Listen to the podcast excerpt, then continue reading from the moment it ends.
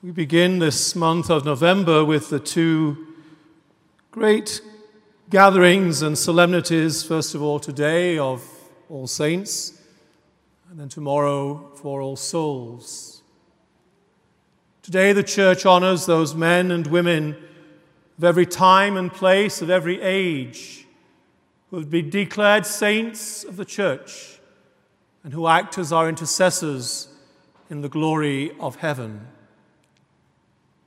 With great pomp and pageantry, we celebrate this great solemnity. And tomorrow we come back in a much more somber mood to recall the lives of the saints that have impacted us in our lives. Grandma, grandpa, mom, dad, brother, whoever it may be, who have left us on this earth and we hope are now at eternal rest in heaven. We reflect on their lives and all that they meant to us, the saints that are very often in our midst, or at least those living saintly lives. But going back to today's great feast, you might ask well, we have the feasts of the saints throughout the year, throughout the calendar. Why do we need another feast? Well, today brings all of them together the known and the unknown, the popular and the forgotten, those who have even been removed from the calendar of saints for one reason or another.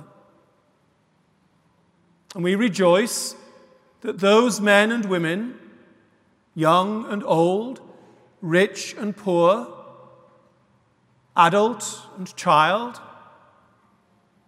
now take their place with God and intercede for us. In the dailiness of our lives, we probably all have those favorite saints that we go to for different reasons. People say they always turn to Saint so and so, never let, been let down, or whatever it may be. And we do that because we have faith in them who are now with God. And we ask that saint to intercede for us with God. They don't seek merits of their own, but are that mediator between us and God. To be declared a saint of the church can, for many instances, be a long, long process. If you read the history of the saints of the church, others have progressed to that eternal altar of heaven as a saint in a very short period of time. But what comes to mind when we think of the saints or a saint? Priest was once preaching this homily on All Saints' Day for a group of school children. And he asked them what were the qualities that were needed to be a saint. And they came up, well, you had to be a good person, you had to be a nice person, you had to be a holy person, you had to have done some good deed or whatever it may be, and, and on and on. And finally, Father said, Is there anything else necessary to become a saint. Right at the back, a little boy put his hand up and said, Father, don't you have to be dead? Out of the mouths of babes, you know? Yes, you do. We can live a saintly life here on earth, but we have to be dead in order to be declared a saint of the church. And who knows? Maybe there are saints who will one day be saints of the church here at Mass tonight. We don't know. That's up to God. But what we are called to do is, whilst we're here on earth, is the gospel today actually is also the gospel for tomorrow. It's interesting. We have to live the Beatitudes. We have to be the Beatitudes to our sisters and brothers. The qualities that Jesus lists there as he sat on the hillside preaching to the crowds are things that the world has no need of, or so it tells us. And the qualities and virtues that are listed there are kind of outdated and old fashioned.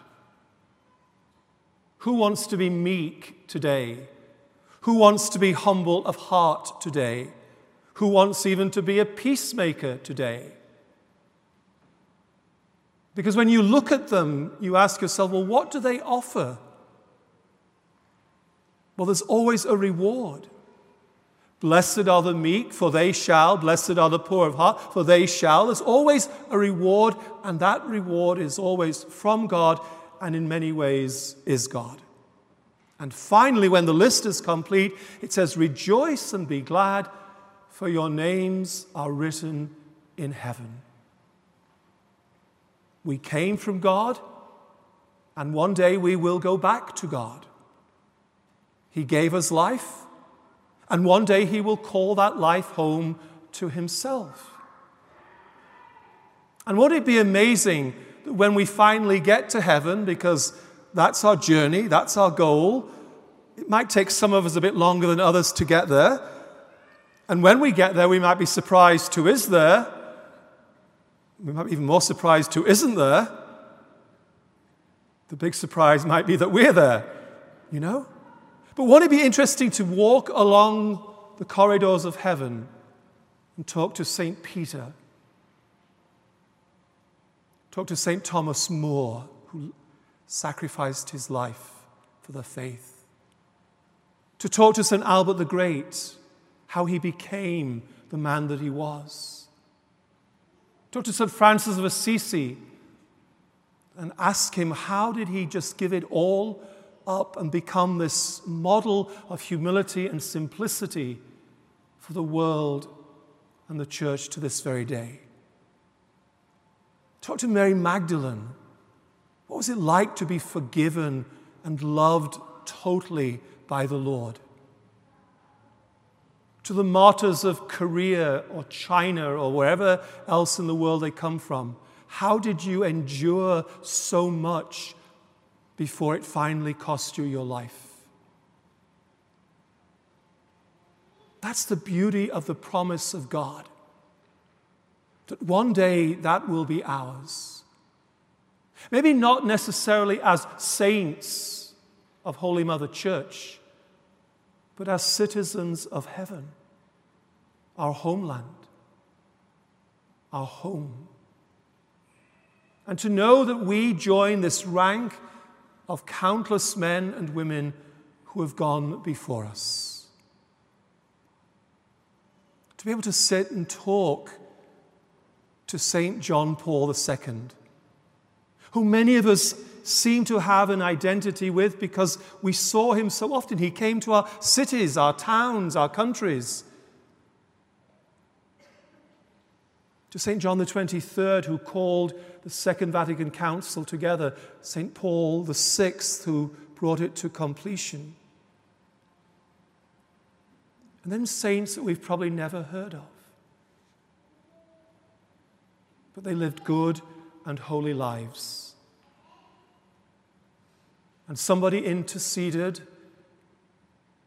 to them, and they interceded with God. And a miracle occurred in many ways. And finally, that person is pronounced a saint of the church. My sisters and brothers, this is our faith. This is what we forget that we've been given that we hold on to and cherish it with every fiber of our being. When even today, the solemnity of All Saints is an inconvenience for many people to even have to come to Mass again. Weren't we only there on Sunday? Won't we be back again next Sunday? Now I have to go again? The mystery the pearl of our faith has been given to us by God. And then God says, Can you live out this faith every day in this particular way that I've prescribed for you. To be that peacemaker, to be that pure of heart, to be that meek and humble person, and see it not as signs of weakness, but signs of strength. That's how the world is going to be solved, have its problems solved. That's how the difficulties of the world are going to be addressed. Not with power and might and force and aggression and pomposity and arrogance, but by humility and even by struggling. Some of the saints ran away from God in their lives. Some of them denied who God was. Some of them led the most sinful of lives. And yet God finally found them and brought them home. So that they could then, by their life, preaching and teaching, say yes to God. So if you have a favorite saint today, then pray to them. Pray to them before you go to bed tonight. Ask them to intercede with God, whatever is going on in your life. And if you don't have a favorite saint, you've got a whole multitude that you can turn to. Intercede for us with God that we may one day be called home to be saints in heaven.